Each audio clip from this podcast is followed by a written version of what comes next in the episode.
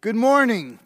Welcome to Highland Community Church. If you have your Bibles, turn to John's first epistle. It's towards the back of the New Testament, back of the Bible, 1 John chapter 2. Last week we looked at verses 1 and 2. Today we'll look at verses 3 to 6. 1 John 2, 3 to 6. Let's ask God to guide our time. Father God, as James warns us, we don't want to be hearers of the word only we want to be doers as well. We rightly acknowledge that your word is inspired, it is inerrant, it is given to us that we might know what we ought to believe, how we ought to live, that it would shape our lives, that we would be holy as your Son is holy, that we would bring glory and honor to your name. We ask, Father, that as you take your word, apply it to us, challenge us, encourage us, transform us Allow me to say what is right. And if I say things that are incorrect, give us the wisdom to ignore that. We want to be transformed by your word. It's in the name of Christ we pray. Amen. There's a gal, her name is Petra Reski. She is an expert on the mafia. She writes on mafiosa bosses and about their faith. She talks about the incongruity, the dichotomy between men who will murder, who will steal, who will commit all sorts of atrocities, and yet they claim they have a relationship with God. And in the book that she wrote, she has a number of interviews, one with Sicilian Marcello Fava. Now, Marcello tells us that he was a hitman, and when he was about to put somebody six feet under, when he was about to snuff out someone's life. He would always cross himself. And she said, You would cross yourself? And he said, Yes, all of us mobsters did it. We were asking God to protect us. She said, You were asking God to protect you at the moment in which you were about to take someone else's life? Marcello said, Yes. And he didn't seem to see that there is an incongruity, a dichotomy between his life and what he claimed to believe. I think of Bernardo Provenzano. Uh, he was a man who, when he was arrested, he was found to have five books. All of them were Bibles. You say, well, anyone could carry a Bible. But the interesting thing about this mobster is that the Bibles were all marked up. Hundreds and hundreds of verses were highlighted. There were notes in the margins. There were sermon observations. He was an individual who not only had five Bibles, he read the five Bibles. When the compound that he lived on was searched by the authorities, they found 73, 73 statues of Jesus and these statues says, Jesus, I put my trust in you. 73 times. And yet this man committed many atrocities, many murders, broke many laws, and didn't see the incongruity between what he was living and what he was learning in Scripture. I think of mobster Michael Greco. In his cell, he has exactly four books. He has two books on liturgy. He has a copy of the scriptures, and he has a book that is entitled Pray, Pray. And yet, he doesn't see the incongruity.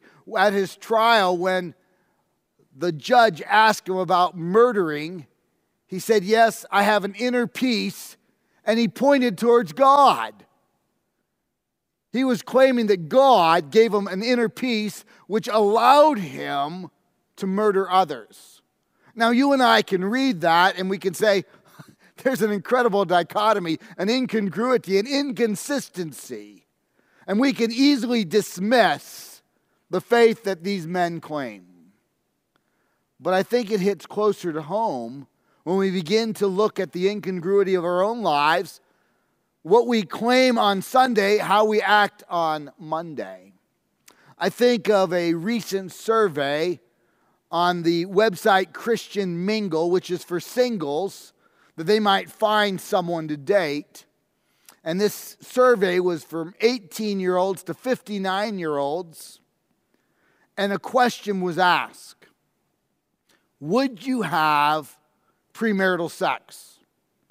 Now, it's not talking about making a regrettable mistake in the heat of the moment. It's just saying, Would you have premarital sex? Now, these people are ones that claim that the Bible is inerrant, the Bible is inspired, that salvation is by faith in Christ alone, that God gives us commands not only for Him to be glorified, but that we might be purified. He's not arbitrary or capricious. He gives us commands to transform our lives, and yet 63% of the respondents casually said yes.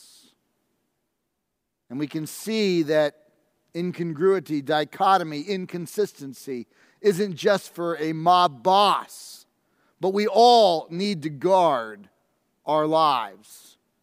The truth is, when we come to Christ, we are committing ourselves to the lordship of Christ, that He is on the throne, that His commands guide our lives. But we don't like to give up control. Think of it this way some of you have been a parent. And if you've been a parent and you had a naturally born child, think of your oldest, you were in the hospital, the child was delivered, and it's at a time in life when you have a Ford Festiva budget, right? But you have bought a Cadillac car seat because your precious bundle is going into that car seat. And it's the first time in your life you've ever read directions but you know that car seat is put in the car the right way, and you put your bundle of joy in the car seat, and you check the straps like 33 times. And on the way home, you drive on the very side of the highway, and you top out at 30 miles an hour, and you have your flashers on, telling everyone to socially distance away from your car. Precious cargo is in your car. But as time goes on, your child grows from the car seat to a booster seat to a seatbelt in the back to shotgun. And then that year occurs, age 16, and they get the piece of paper.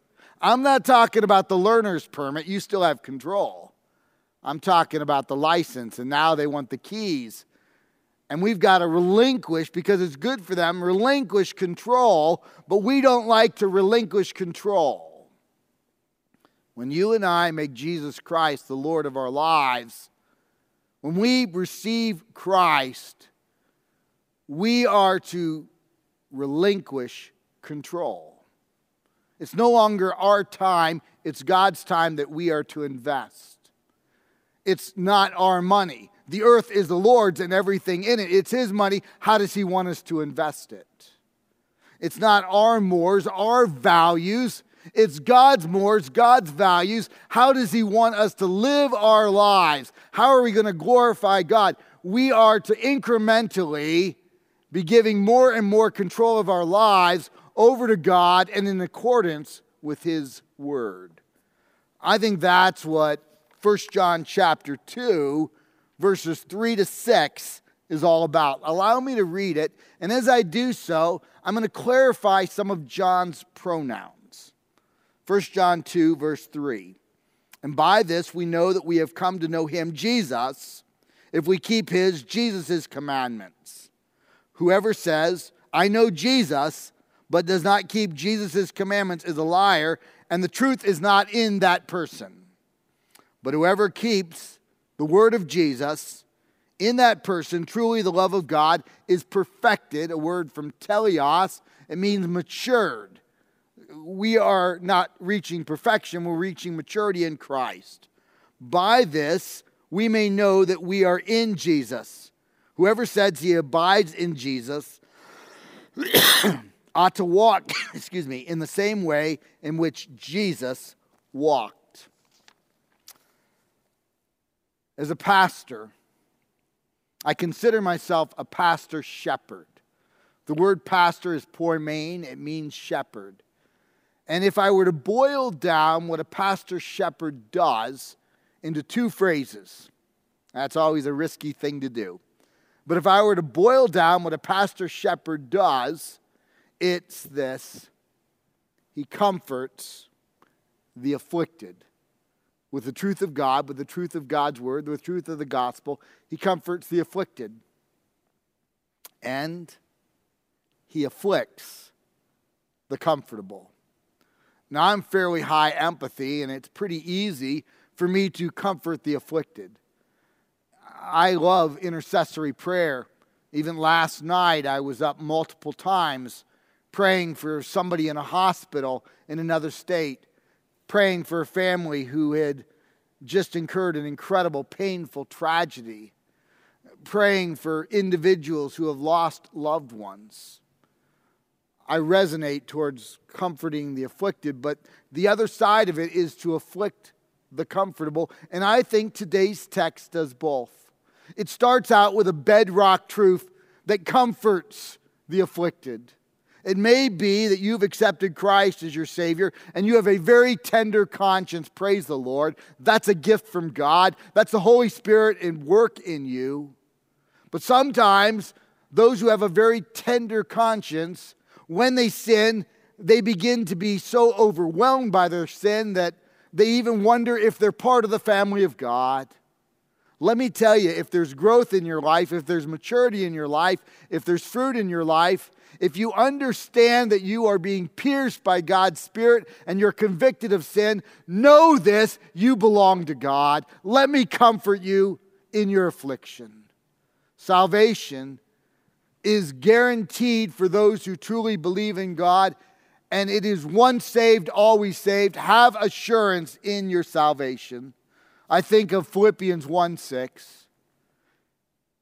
He, Jesus, who began a good work in you, will be faithful to complete it in the day of Christ Jesus. He's working in us. It's His reputation that if we began life in Christ, He will complete it within us. Romans 8 Look at verses 37 to 39. Know in all these things we are more than conquerors in Christ Jesus. For I am sure that neither death nor life, nor principalities or powers, nor those in the present or those to come, nor powers, nor height, nor depth, nor anything else in all of creation can separate us from the love of God in Christ Jesus. If you are loved by God, through faith in Christ, nothing on earth can separate you from God's love. Rest in the assurance of God's salvation. I think of John 10, 28 and 29, beautiful verses. I give them eternal life, and they will never perish. No one can snatch them out of my hand. My Father, who has given them to me, is greater than all and no one is able to snatch them out of my Father's hand.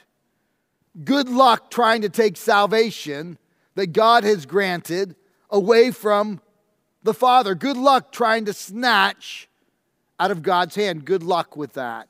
If you are a Christ follower, let me comfort you.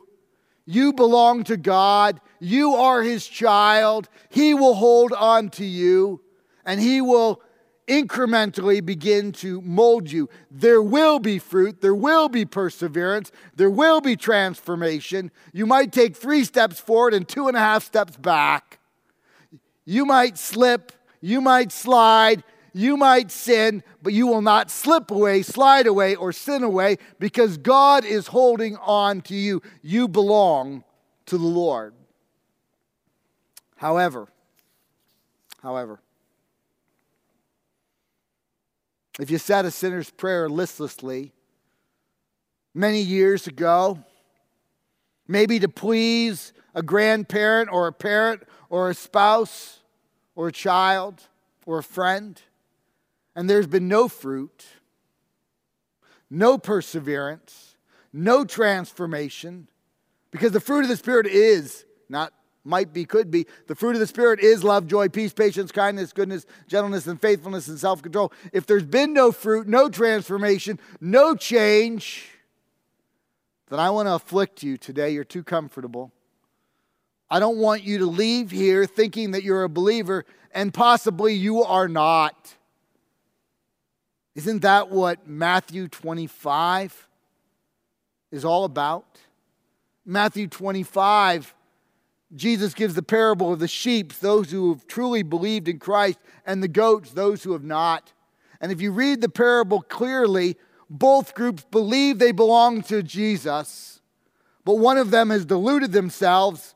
Maybe they listlessly parroted a prayer decades earlier and they thought that that was fire insurance. It kind of pleased some people. And they've even had individuals in their lives, even though there's been no fruit, no transformation, no perseverance, people have said, I know Johnny, he prayed at age five and he's just been wandering like for the last 14 decades. I don't want to give false assurance because in Matthew 25, there are people who say, Lord, Lord. And what does Jesus say? He says, Depart from me. I never knew you. He doesn't say you slipped away, you fell away, you sinned yourself away. He said, No, I never knew you. If there's been no transformation, no fruit, no perseverance, my friend, please be afflicted and examine your heart. Make sure today that you know Jesus Christ. There's so many false assurances. People say, I go to church, or I know some Bible stories, I know some theology, and they can recite it. Make sure you know Christ, that there's real fruit, real transformation. Listen to some of the words of James in James chapter 2, verse 17. So also, faith by itself, if it does not have works, is dead. James is not saying that it's a combination of faith and works that gets us to heaven. He's saying that true saving faith will be evidenced by works in our life. Verses 20 to 22. Do you want to be shown, you foolish person, that faith apart from works is useless? Wasn't that Abraham, our father, justified by works when he offered up his son Isaac on the altar? You see that faith was active along with his works, and faith was completed by his works. Saving faith is validated by works. I think that's what John's saying. Let me read the text again. And by this, we know that we have come to Jesus if we keep the commands of Jesus. Whoever says, I know Jesus, but doesn't do the commands of Jesus, he is a liar. The truth is not in him. That person has false assurance. But whoever keeps Jesus' word, in him, in that claimant, God's love is matured, it's perfected.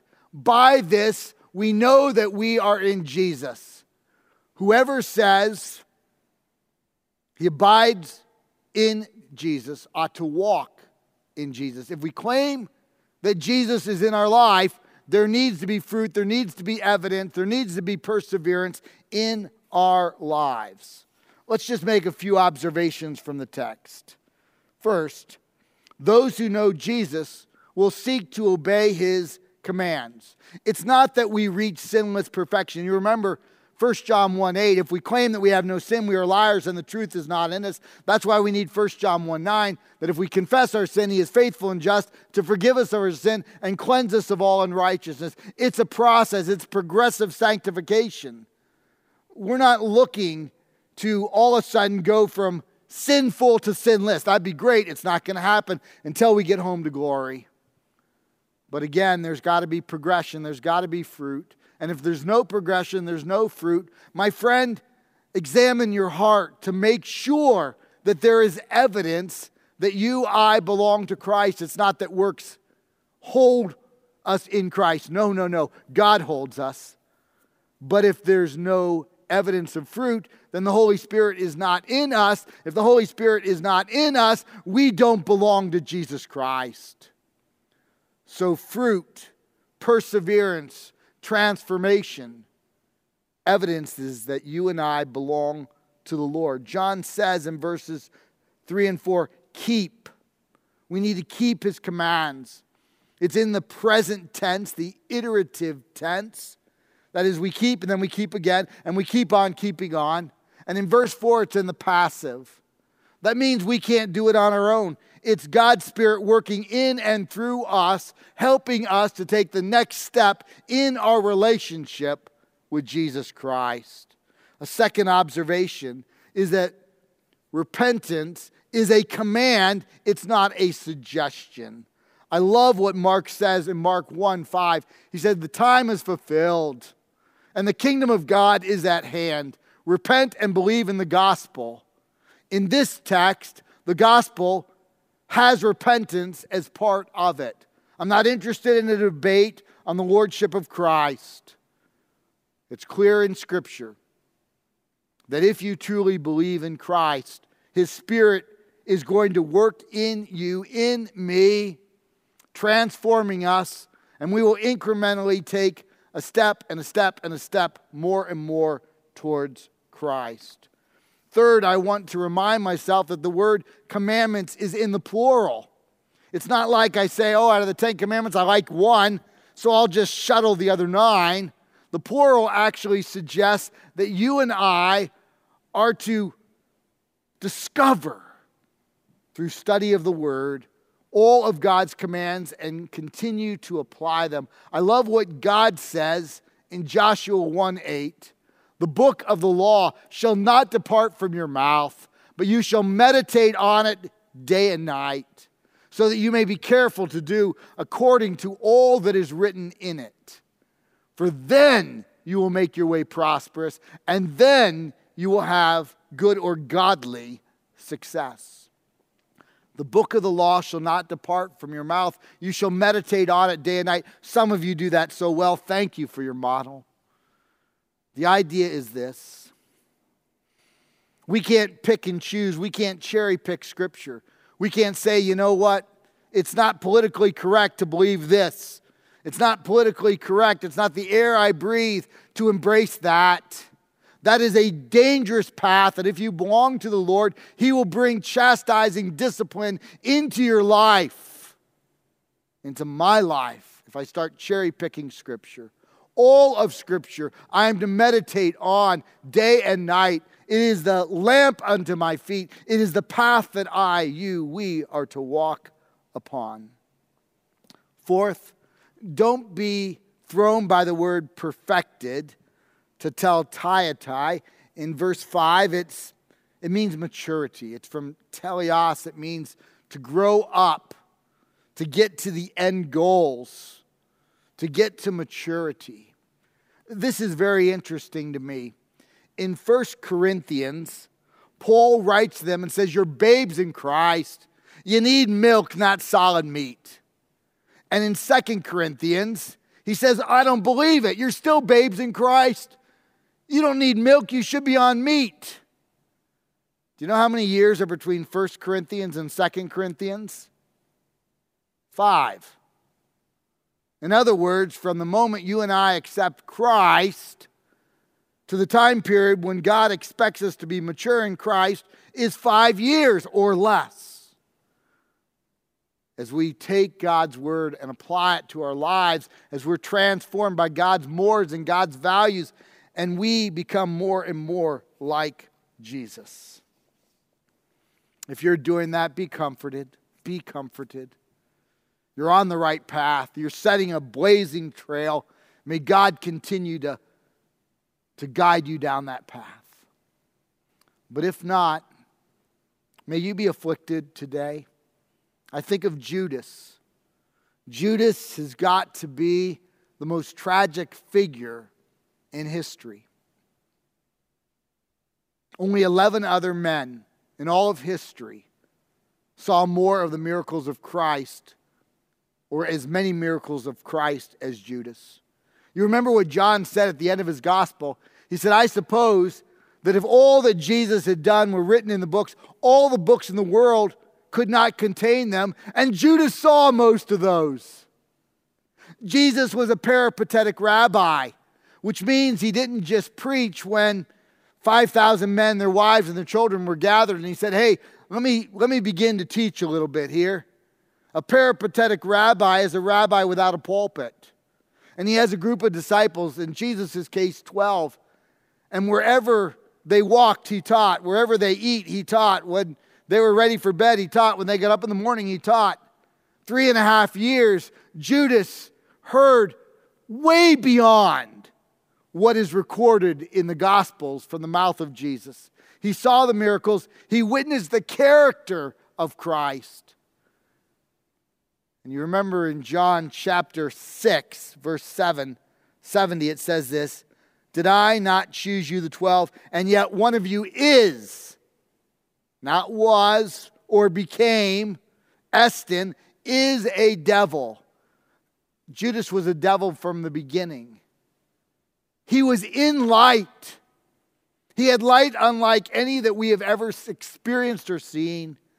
He knew Christ. He saw the maturity of Christ. He saw the example of Christ. He heard the teachings. He experienced the miracles. He even actually served.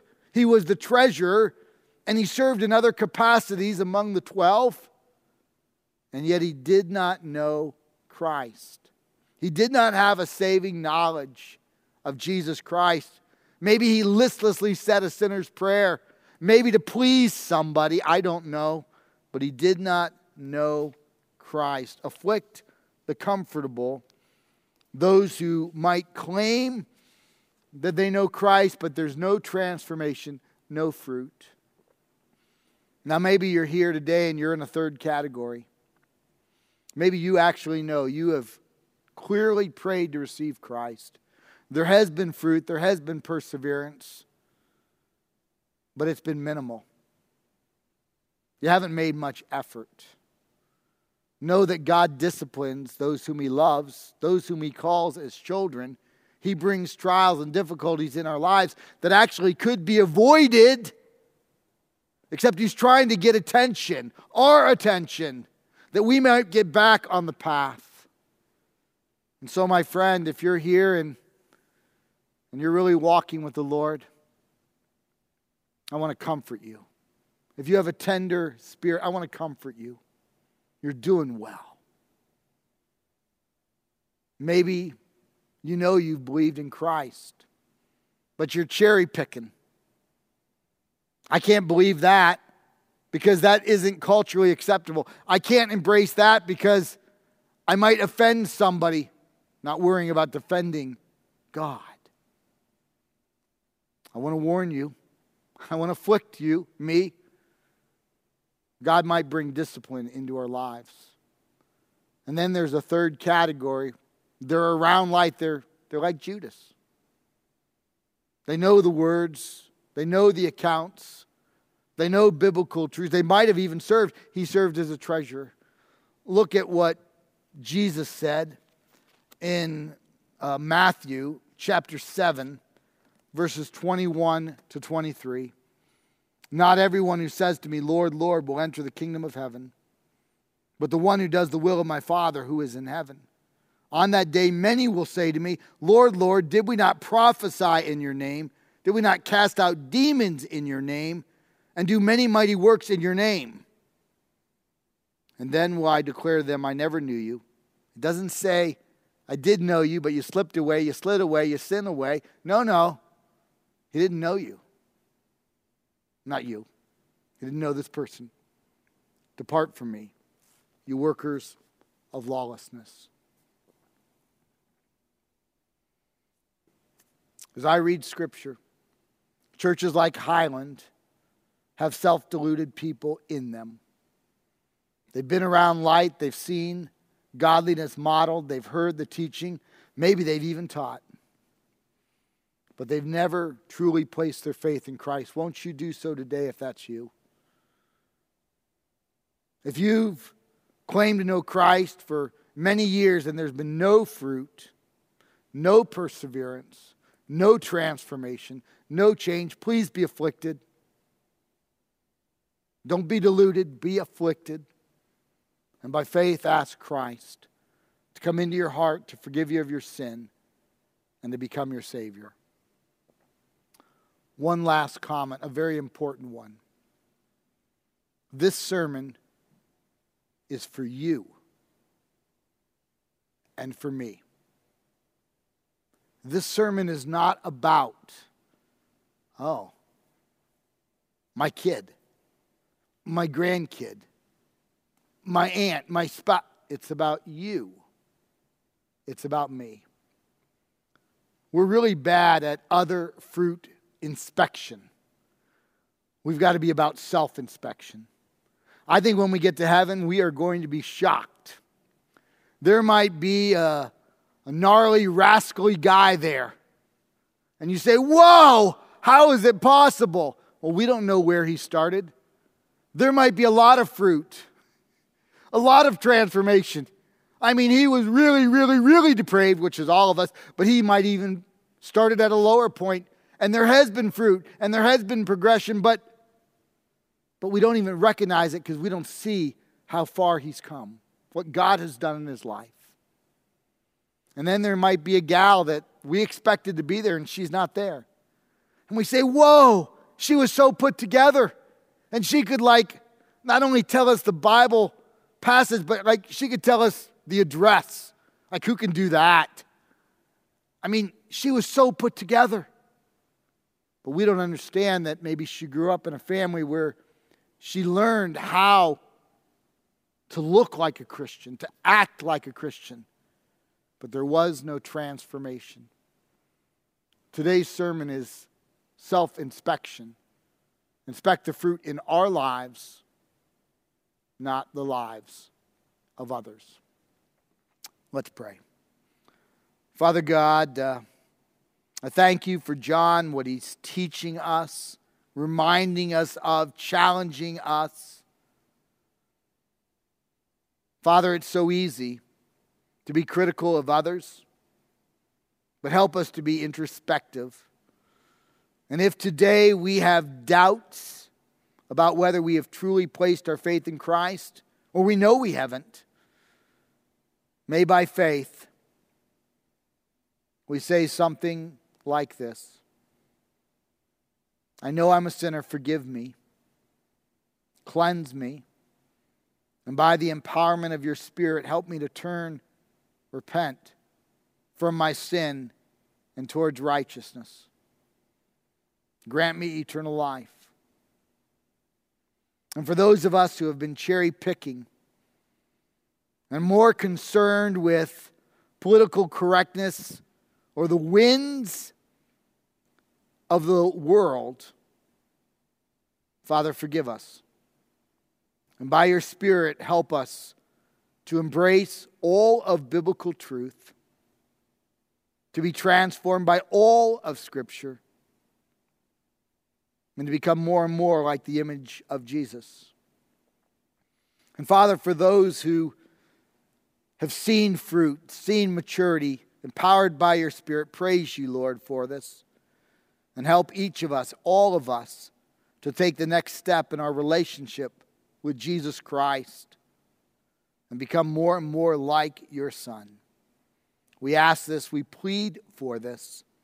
In the name of Jesus Christ, we pray. Amen.